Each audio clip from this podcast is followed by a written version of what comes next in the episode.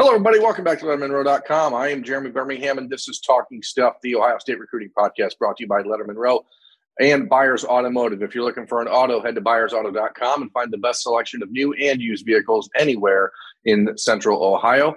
And uh, if you're looking for Ohio State recruiting coverage, then this is the right place for you. Myself, Andrew Ellis, and Spencer Holbrook are going to break down the ins and outs of Ohio State football recruiting in the last few weeks and uh, hopefully bring you some information that you find useful. So, uh, enough of my yammering. Let's get to the show.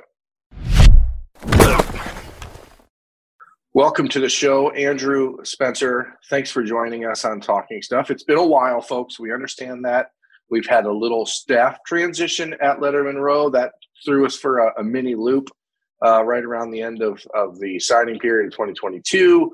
Then I've been on the road a lot. I was on a cruise, and then I was in Atlanta. Then I had laryngitis, and so now we're here. It's been a while since uh, we've talked in this format, but guys, it's probably okay. Uh, February is sort of the down period of recruiting, um, but today, March eighth, as we're recording this, certainly things are picking back up. We'll start just with the most recent news. That's Ohio State offering in-state linebacker Arvell Reese from Cleveland Glenville High School and if if you listen real close, you can hear the sound of an entire generation of Buckeye fans going, "Well, it's about time someone from Glenville got offered again," uh, and that may be true. Arvell Reese actually spent his first two years at Euclid High School, where he was uh, uh, playing defensive end and linebacker there. He's uh, at the Ginn Academy now, playing for Glenville in his uh, upcoming senior season. And it is good to see Ted Ginn Jr. at practice on Tuesday. He gave the, the, the opening speech to Ohio State. And if that's not an indicator that the Buckeyes are taking his program seriously again for the first time in a while, I don't know what is. Yeah, absolutely. And I think I was the I was think I was in middle school or maybe early high school the last time Ohio State offered somebody from Cleveland Glenville until now. And so I don't want to make you guys feel old, but I'm it's old. been a it's been a long time. And so to get this pipeline going going again, it would be huge. And to have and here's the thing, like it's not like Ohio State's just ignored that area or that school. The, the players have not been good enough to play at Ohio State. And so I think that's one of the biggest things is the talent is back. And I don't know if that's, you know, it's maybe skipped a little bit of a, a mini generation or if it just wasn't there for a few years, but it's there now. And so you can start to maybe maybe begin to rely a little bit on Glenville to produce one or two of these guys uh, every now and then. Andrew, I know you're a big fan of Arvell Reese's tape. What do you like about the offer? Well, first of all, I mean, Cleveland Glenville just has always had a, a uh, special place in my heart, dating back to the Ted Ginn Jr. days, the Jamario O'Neal, Donte Whitner days, that kind of thing. Um, but I think he's, you know, he's like 6'3, 210 pounds.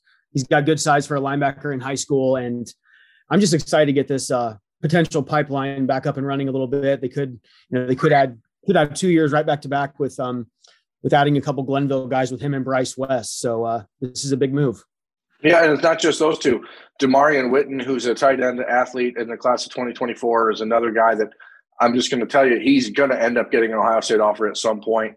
And if you're talking about Arvell Reese and, and he, his recruiting is just starting to take off at the best of the Midwest combine, uh, a couple weeks ago in Indianapolis. He checked in at 6'3, 210 pounds, ripped off back to back 4'6'5 40 times. This is a kid who's a really good athlete, a player that Ohio State may have shown more interest in previously had his academics been in order, and that's something that he knows he's got to take seriously. Uh, his offer is not contingent on anything different than anyone else's is. It, it is it is about him taking care of his business from here and making sure that uh, he holds up his end of the bargain to keep that offer. Um, but you know, as soon as the offer came in, I did put in a recruiting prediction machine choice for Ohio State uh, to land Arvell Reese. I don't think it's really that big of a stretch to to say that, but it does speak to what Ohio State's doing at linebacker, uh, or it does at least impact what Ohio State's doing at linebacker because we've talked for months about Troy Bowles. We've talked about recently uh, Tackett Curtis from Many, Louisiana, who was also in the building at Ohio State on Tuesday, making his first visit. I don't know, guys, but it seems to me like the focus for the Buckeyes right now is to maybe take two true linebackers every year and then fill in the rest of the hybrid roles. And if you offer Arvell Reese now, you got to be damn sure that he's a guy that is going to take one of those spots because you are, in essence, eliminating the recruitment of a lot of other guys potentially. Absolutely, and I think that that's that's one of the biggest things here, and that's a message that Ohio State is sending, in my opinion. Like if you're going to offer Arvell Reese at this moment, you know the consequences that that may come with, or you know the message that it sends to not only Arvell Reese but to other linebackers. Like, hey, there's a guy, you know, an hour and a half, two hours from here that's just as good that, that we think we can make into a, a player that's just as good to be at Ohio State as, as others. And so it's going to be an interesting time at linebacker because, like you said, there's only two guys on the field at once. There's only a couple guys they're going to take in each class, and Arvell Reese may well be one of them. And so it, it just creates a little bit of a not really an issue, but but an interesting time to be uh, recruiting linebackers at Ohio State. Yeah, and we all know they don't. You know, Ohio State doesn't just hand out in-state offers to anybody. So I think it says says a lot about how they feel about him early on. And you know, Berm, like you said, as long as he kind of keep keeps his end of the bargain up, then I would agree with your uh, prediction that you just put in. Yeah, and I think what's interesting right now is that it doesn't sort of naturally flow into this conversation in the class of 2023. I, I wrote about two months ago that I thought that Ohio State would really be focused on building this class from Ohio out. Uh, and, and, at that point, when I wrote that, there was no Luke Montgomery in the class, there was no Will Smith in the class. Uh, but now you have Josh Padilla, you have Luke Montgomery, you have Will Smith, you have offers out to Malik Hartford and Arvell Reese and uh, Austin Siereveld. And so now, if you can get 25% of this class from Ohio to start the cycle, uh, and I, I'm not going to predict the timeline for Hartford or Siereveld. Hartford is visiting Ohio State on, on Thursday with his parents. I'm not going to say that something happens right then, but I wouldn't be surprised if all three of those guys have decisions made by the end of the spring because while you certainly aren't wanting to rush anyone. Uh, if you're Ohio State, it's not their MO. You also need to make sure these Ohio kids understand that the offer that they get this early comes with uh, a responsibility to be a class leader for Ohio State football. Uh, and that's why you have to offer kids that you know darn well, like I said, are, are, are not only going to be contributors at Ohio State down the road. There's no there's no depth building at this point for the Ohio State roster. The, the transfer portal, everything else that's happened has changed the way you recruit so significantly that it's not a situation where you're saying, hey, you know, let's offer a guy who we know is going to stay four or five years because that's just not good. That's not the case anymore. Uh, everyone is looking for a chance to play. So you got to know these guys can play. Absolutely. And I think that that's one of the biggest deals here and the biggest uh, almost responsibilities. I like that word you use. There's a responsibility there for those in-state guys to to take the mantle of you know a collective captain Buckeye. And I said that before. Like CJ Hicks, there might not be a CJ Hicks in this class, even if Luke Montgomery will be the class leader. The the the state is so talented this year, in my opinion, that there can be a group effort in getting those guys from the national circuit and from California and Florida to understand you know, hey, if you come in here, you're going to have this group of guys on campus with you. And I think that's one of the things that not only Josh Padilla and Will Smith and Luke Montgomery can do, but if Arvell Reese can get in the class, if you can get Siereveld in the class, if you can get, you know, a couple other of these really talented players in, Malik Hartford, you can really start to build this thing out. And it's going to be a bigger class for Ohio State. I don't know if we've seen a class this big at Ohio State than what we're about to see in 23. And so if you can get, like you said, Berm, 25% of this class knocked out in Ohio, the rest of it is all taking big swings on the national stage and letting those national guys understand, like, hey, the in-state stuff is done. Here's who's in front of you. Here's who's behind you, and this is exactly what we want. Yeah, we we talked last time about building the fence around Ohio and just kind of having that foundation inside the state of Ohio. And um, I mean, Luke Montgomery's been recruiting guys like heck on social media, and um, just kind of having that foundation laid so close to home. That's that's never a bad thing. No, because as we're seeing in, around the country right now, you're seeing a lot of movement elsewhere. Uh, there, this spring is going to be very busy for Ohio State. We're not going to deep dive into every visitor who's coming this spring, but you know, even just this week alone, it, you have an opportunity for Ohio State. I would be shocked if they don't offer Chris Vizzina uh, or Vizzina, sorry, from Alabama, the quarterback uh, who's coming up on Thursday. That offer is going to come um, when when he gets to campus. I'm pretty sure that changes the game. Now you start to see some movement for the Buckeyes. Olaus Alinen, the offensive lineman from uh, the Loomis School in, in, Connecticut, is visiting on Wednesday. Bryson Rogers, so the four-star receiver, is at Ohio State right now and into Wednesday morning. There, there's some real opportunities to get things moving here, um, but it's still fascinating to me to see that Ohio State's priorities haven't changed a lot in the last year, despite the fact that there are a number of coaching changes that happen. And you would think that that would play some sort of role in adjusting the board a little bit. But if the guys that have been there, Richard Young, um, AJ Harris, Caleb Downs, these are still the guys that I think make or break the class, no matter how well they start off in Ohio. And, and you have to go through and, and really finish this out. And I know that there's this conversation about Florida because there's so many guys down there that the Buckeyes are recruiting. Rogers, uh, Richard Young, Brandon Inniss, um, uh, Carnell Tate, John Walker, Derek LeBlanc, uh, all these other guys, Peyton Kirkland and Malik uh, Bryant to a degree. But I think people are focused on the wrong guys a little bit when we talk about it because uh, what happened to LeBlanc? What happened? At this point, he visited three times last summer, but it seems pretty clear that there's not a, a huge amount of reciprocal interest between those two sides as Florida, Miami, and others start to emerge. So you know, I, I think that Ohio State is just focusing right now on saying, who do we know we want in this class and doing everything they can to lock up those guys first. And then you let the the tweeners, the guys that are a little bit on the periphery come into focus as you head into the summer. Well, and Berm, you you hit it on the head, but also like you're not going to see a lot of priority shifting at Ohio State as you are with maybe 99.9% of the programs in the country because instead of you know Justin Frye or Perry Eliano taking this job and saying like this is who I like, it's like hey this, this is the top rated guy in the country, go recruit him. Like it, it's not, and and there is some of that like who do you like, who do you want, like which guys do you really like, but like five star kids are five star kids for a reason, and top rated kids are top rated kids for a reason. These recruiting services are really good at what they do, and so you're not stepping into a you know a Minnesota or an Iowa and finding like the right fit uh, well, to an extent you are, but you know what I'm trying to say. Like you have to recruit the top of the top talent at Ohio State. And so the priorities can't shift just because you make a coaching change. You have to continue to go after the biggest fish in the ocean. And so I just think that's an interesting thing. Like you you want fit, you want guys that are gonna exactly fit what Jim Knowles wants to do, what Justin Frye wants to do, what Ryan Day wants to do. But also you have to realize that fit only goes so far and talent will take you the rest of the way. And you've got to have the most talented players you can possibly find. And I think it's a balance that Ohio State's been finding for a long time. They're going to continue to find it. Like I said, fit only goes so far, though.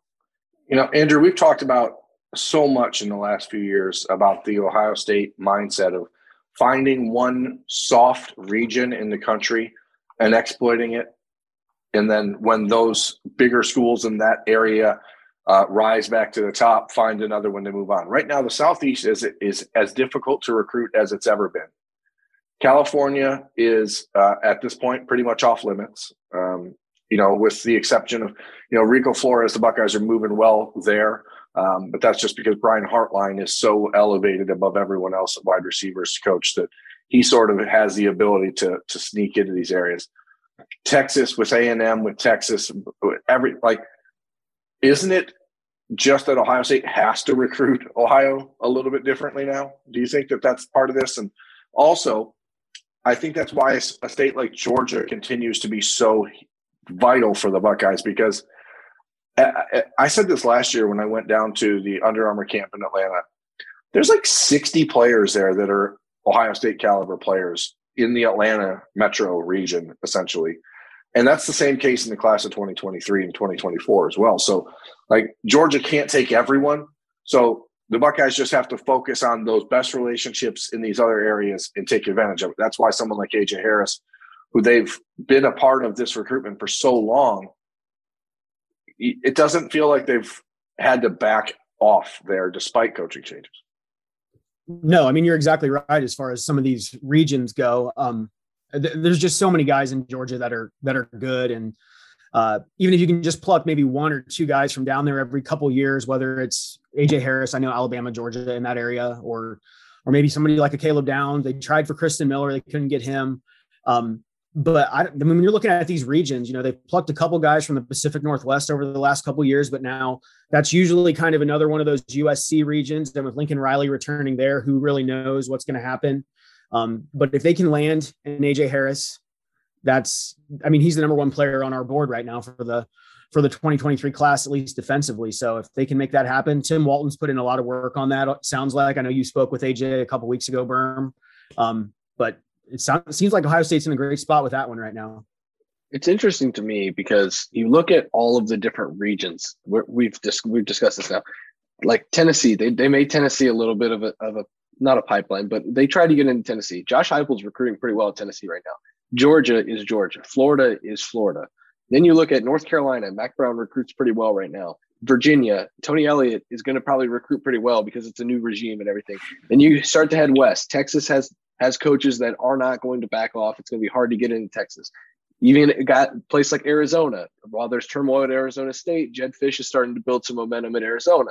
You go into California, and can you get in there? Probably not. Pacific Northwest, Dan Lanning is a new coach. Kalen DeBoer is a new coach, and so like every area the Buckeyes usually try to attack right now is as hard as it's ever been to get into that area, that specific yeah. area. And so you know, do you look? It's it's really odd to say. It's like, do you look at the Northeast where there are there is a weird amount of talent this year in like Massachusetts and Connecticut, or do you look at you know, do you look at up at Michigan and try to make inroads up there when you know you have some success there, but it's also you're recruiting against your chief rival. Like there are a lot of questions about where exactly the Buckeye should go, and instead of doing all of that figuring out they're just looking inward. And I think it's a really good strategy for them to start inward, get that base, and then figure out maybe the small pockets you can kind of prod and poke and try to find your way into. Yeah, and, there's areas out there like Maryland, for example, that are continuing to stay um, healthy. Uh, the reality is, Ohio State is somewhat recession proof uh, as far as college football goes, and they certainly. I don't care who the coach is at Virginia, he's not going to impact Ohio State as a, as a college football recruiting yeah, effort. Right. Um, you know, certainly there's pride to stay in the DMV for a lot of those kids. You saw that with Maryland when uh, Mike Locksley took over, but that's gone now. That's faded away and, and, no longer relevant. So now you're back to that basic battle with uh, Penn State for for those kids if you really go after them. Um, you know, but I think in this class, if you look at going back to Georgia, to me, like with AJ Harris, with Caleb Downs, and now with Kayin Lee back on the on the open market because he decommitted from Georgia last week. If the Buckeyes are able to find three of their four defensive backs in this class, and I, am of the, of the mindset that they probably would take five if they could, three corners or two two corners and three safeties. Um, there's an opportunity to really make some some noise down there, and I think that Ohio State is in the top two for each one of those guys. Um, and each one of them could potentially be an important domino for the others because they are all close, especially Downs and, and Harris. Those two work out regularly together, they train together. Um, it's a little bit different with Kayin Lee, but Buckeyes did just hire Miguel Patrick, um, who was one of his former coaches at uh, Cedar Grove High School. So now you do have a, a little bit more of a tie in there. Uh, but they're in a good position with each of those guys. And if you look at this safety class and you could find a way to add Caleb Downs as the starting point with Malik Hartford, and then you play a little bit of see what happens, you know, because you do obviously have Cedric Hawkins committed already.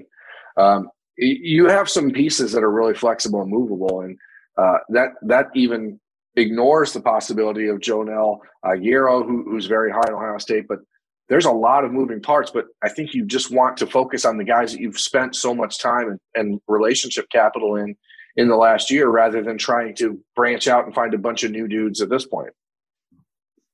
Yeah, I mean it's it's interesting. The the class of 2023, we're going to learn a lot about like Ohio State's recruiting strategy because it's kind of diff- difficult to figure it out when you've got a new defensive coordinator who wants more safeties on the field than he does defensive linemen. And so it, it's just a, a, a, weird thing that we're in right now where it's like, okay, how many of these guys do you take? What's the what's the number here? And when you when you talk about being in the lead or being in the top two for some of these really big targets, that's where you start to get into the going from a top five class to a top two or three class. And I think that's one of the things the Buckeyes can push for, knowing that they're going to take this number of guys this year.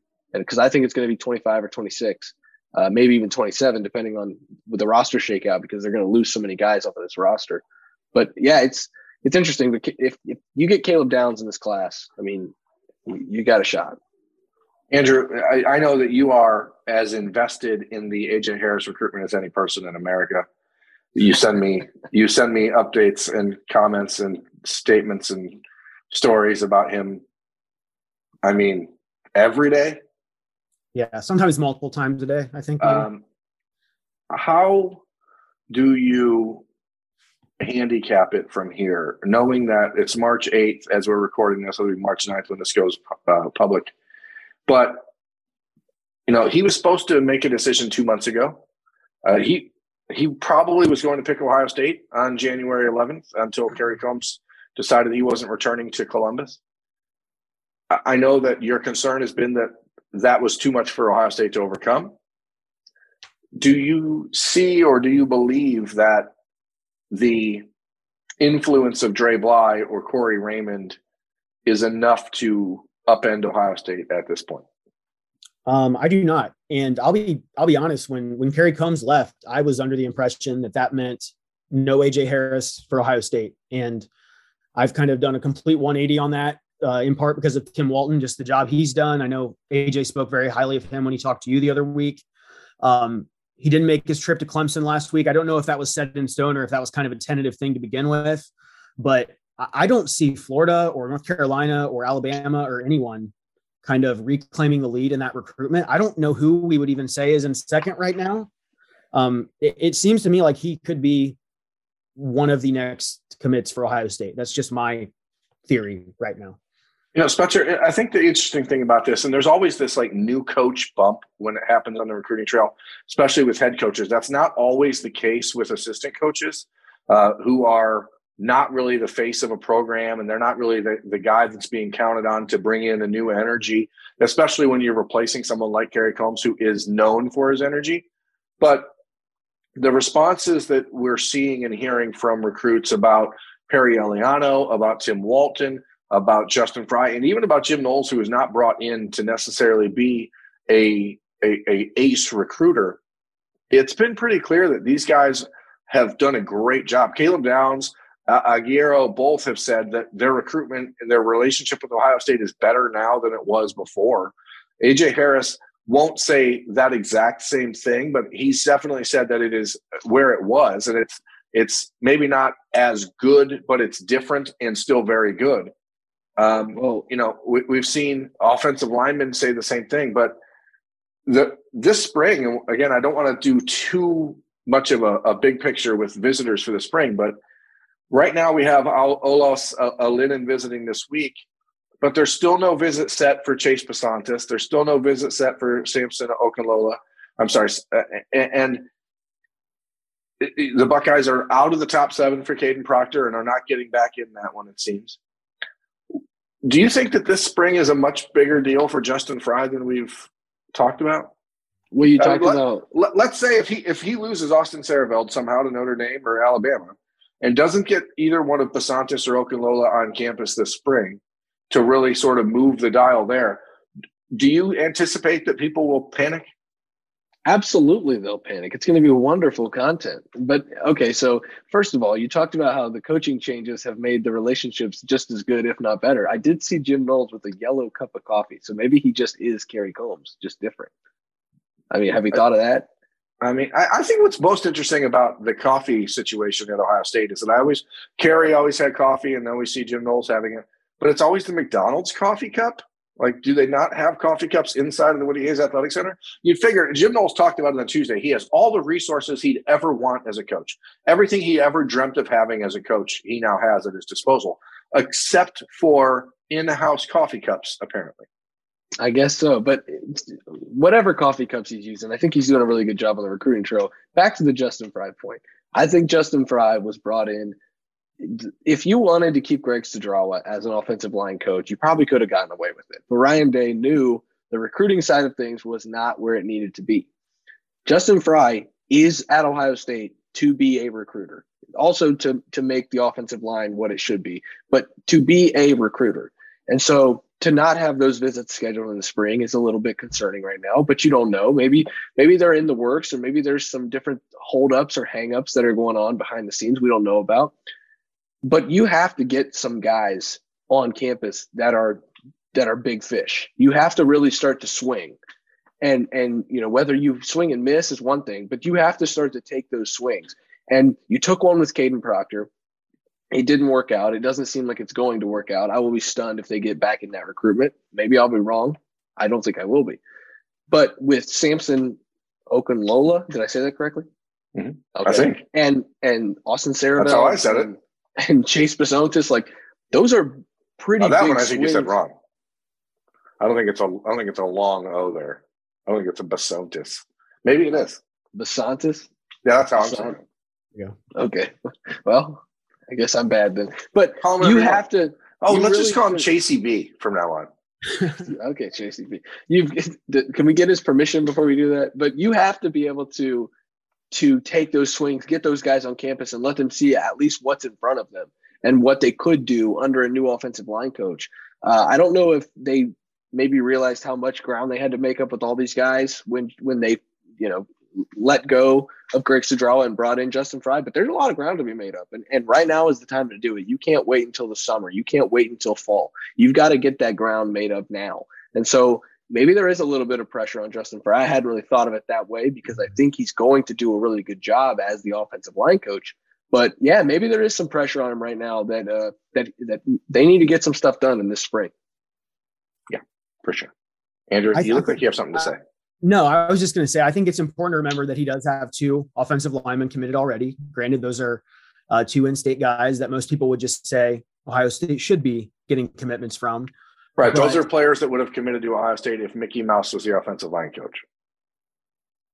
Fair point. Probably. Probably. But I, I guess to, to, answer your question, if Austin Saravel commits to Notre Dame tomorrow, is there going to be a freak out? Yes.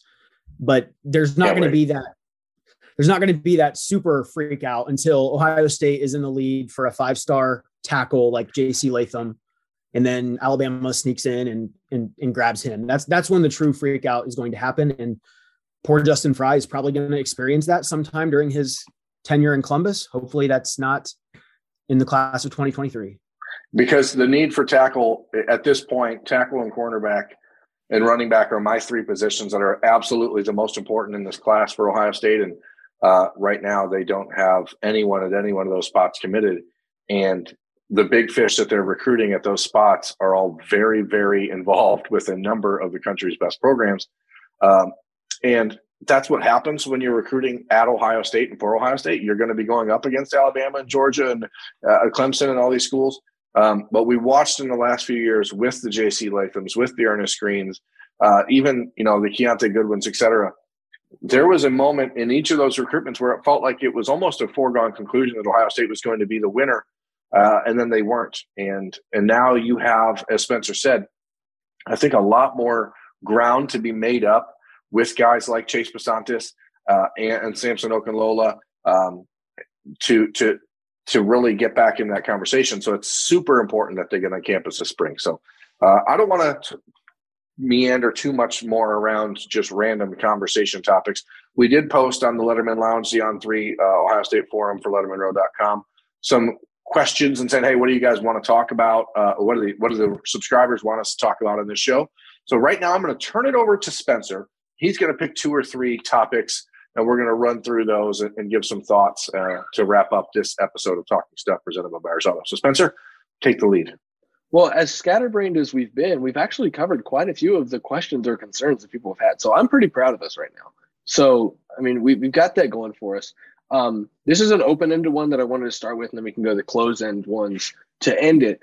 Um, but number one from Bixman419, I want to shout these people out because they're paying customers. Um, 419, Toledo? Yeah, well, Lima, the area, St. Mary's. Uh, it's definitely Toledo. No, no, no, no one from Lima puts 419 in their in their handle. That's true. Oh, I, I did it for 21 years. I don't believe you. Wow. So, okay, so this question, it's not really a question either. Ohio State wins the recruiting crown if.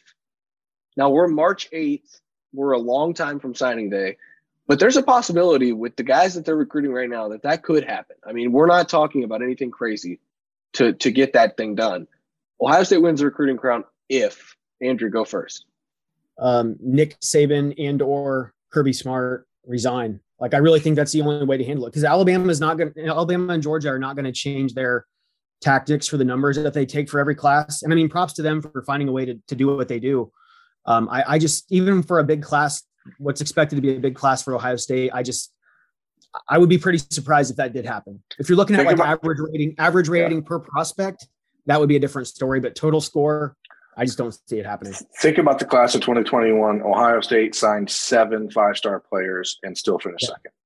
Exactly. It's it's at this point, it's not like a loss. It, as long as they finish in the top three, uh, it's it's the best class in the country in in their mind. And so um, there's nothing you could. The Buckeyes could go out and sign Richard Young, sign Brandon Inniss, sign Carnell Tate.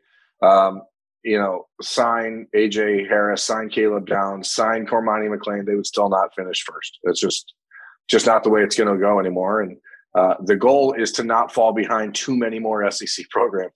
The goal is to make sure that last year when you have A and M jump into the picture, that this year it's not A and M, Georgia, Bama, and LSU, and the next year it's you know it's and then next next year it's not Texas, uh, LSU, A and M, Bama, Georgia, so it, it's really about maintaining their place in that uh, top three as opposed to upsetting or taking over the number one spot because that's just not realistic at this point.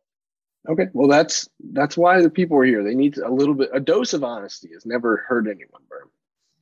Uh, okay, so Tommy Brady twenty asks likelihood of landing each receiver target is three the number of receivers take that they're taking, and he says it feels like Bryson Rogers and Carnell Tate may be at the top of the realistic chances of landing. Is anyone else creeping into that territory? Uh, I, I would say starting with the three is is the number thing. That is the ideal number, I think. But as we already talked about, roster changes happen so frequently that if you lose a couple guys that you don't expect to, if Kamryn Babb ends up either leaving because he feels like he can play somewhere else or decides to hang him up for, for good because he gets hurt again or something, unfortunate like that, if you have guys leave early, if you have other random stuff happen, I wouldn't be surprised if, if Brian Hartline tried to sneak in a fourth, especially someone who may be a little smaller or more of like a return specialist type. I know that uh, the Buckeyes would love Jaquez Pettaway in that sort of role if they were able to take a fourth. Uh, not that he wouldn't be welcome as one of the top three, but if it if it settled down to that, I think he's the type of player that you could look at and say, hey, this is a guy, or maybe even Anthony Brown at that point if, if you really need a return guy. Um, I mean, realistic chances. I, I, don't. Maybe I'm a homer. Maybe I scarlet glasses here, but Brian Hartline has proven he can get pretty much anyone he wants. Uh, and so, to me, the chances are just as good with Brandon Inniss as they are with Bryson Rogers or with uh, Rico Flores or Noah Rogers, who I think, after seeing him in Atlanta two weekends ago, I think he's really, really good. Um, if I had to just like put it in a totem pole of order list, I, I think Carnell Tate, Rogers, and Inniss would be the top three. Uh, and then anyone else after that shuffles in, and each of them would be a take right now if they tried to to commit. Yeah, I totally agree. That first weekend of April, I think, is when all those guys are going to be on campus too. So that's going to be huge weekend for uh, for Hartline. Well, it's not even just that. I mean, it's also the weekend that Dylan Raiola, the number two ranked quarterback in the country in the class of 2024, is going to be back at Ohio State. So, you know, when you're starting to talk about the next wave of, of quarterback and wide receiver relations, that's a big deal. I don't know what Ohio State's going to do at quarterback in 2023. I think they're starting to get a little bit more aggressive with Dante Moore. So that could be interesting if that opens up some doors. But we could talk about that another time. But eh, wide receiver, there's six guys, seven guys that are all very legitimate options, and uh, Hartline would take as many of them as Ryan Day allows him to. All right, and then final question. Um, it's an interesting one. I know that we talked about his former high school coach landing at Ohio State now, but is there any real momentum with? I think it's Kayin Lee. Is that, is that how you say his name? Yeah, uh, his, of course, there's his, momentum. I mean, he's he's no longer committed to the school that he grew up loving and dreaming of playing for, uh, and so that's that's clearly not a bad thing, Andrew. I mean, his, his new his former coach is now at Ohio State. That's not a bad thing. He loved Ohio State. They were the clear number two when he picked Georgia. That's not a bad thing. Uh, so yeah, there's momentum, but now you got to get him back on campus, right? Yeah, and you're battling the home state program that's the reigning national champion. So that's never easy, but it seems to be trending in the right direction right now, just based on what's going on. So, so I don't want to interrupt, and I just want to make this quick, but like I think one of the problems that Ohio State fans have is they see a kid from Georgia who grew up a Georgia fan, decommit from Georgia, and they still just want to really hit that brake pedal. They don't want to get excited. Like with Christen Miller, there was a legitimate chance for Ohio State to land Christen Miller for a long time. And yeah, Ohio I mean, he, State, he silently committed to the Buckeyes like three times. So that, and and Ohio, but Ohio State fans still were kind of soft playing that of like, I'm not expecting us to land Christen Miller. And the reason is because that that in-state G on the helmet carries a lot of weight. It is hard to get guys out of Georgia. And so I think part of this is uh, everyone wants to know if there's real momentum with Kayin Lee because they're being very tepid on their expectations. And I think that's sure. a little, uh, you know, totally understandable because I think I think it's understandable. I, I, there's a there is still, and I don't mean to cut you off. There is still a better chance in my mind that Kayin Lee signs with Georgia than Ohio State at this point. Um, but I think what actually plays to Ohio State's favor, if you're looking for reasons to feel optimistic, the Buckeyes only signed two corners in the class of 2022. Uh, Georgia, I think, signed uh, 11, something like that. I don't know. Um, they they did they've restocked. They get pretty much anyone they want at this point. Uh, and I think that Ohio State losing a guy like Jaheim Singletary to Georgia last year could have a benefit this year because the Buckeyes secondary and, and cornerback options are very limited after the class of 2022. Uh, and you're going to lose Denzel Burke probably by the time that Kayin Lee would be on campus and ready to go. Uh, and, and, then you have Jordan Hancock, who's uh, uh, elevating himself on, on a path to be a two year guy and, and out. So there's an option, there's an opportunity. Uh, there's no doubt that Ohio State is going to talk about that over and over and over again. Um, and sure, you, they're in as good a position as anyone, including Georgia. But Spencer, you got, I mean, it's the same thing if, if the roles were reversed. Like we talked about Luke Montgomery and the, the Michigan fans and Notre Dame fans. Oh, well, there's a chance, there's a chance. But they always like in the back of their mind, like, well, he's going to end up at Ohio State.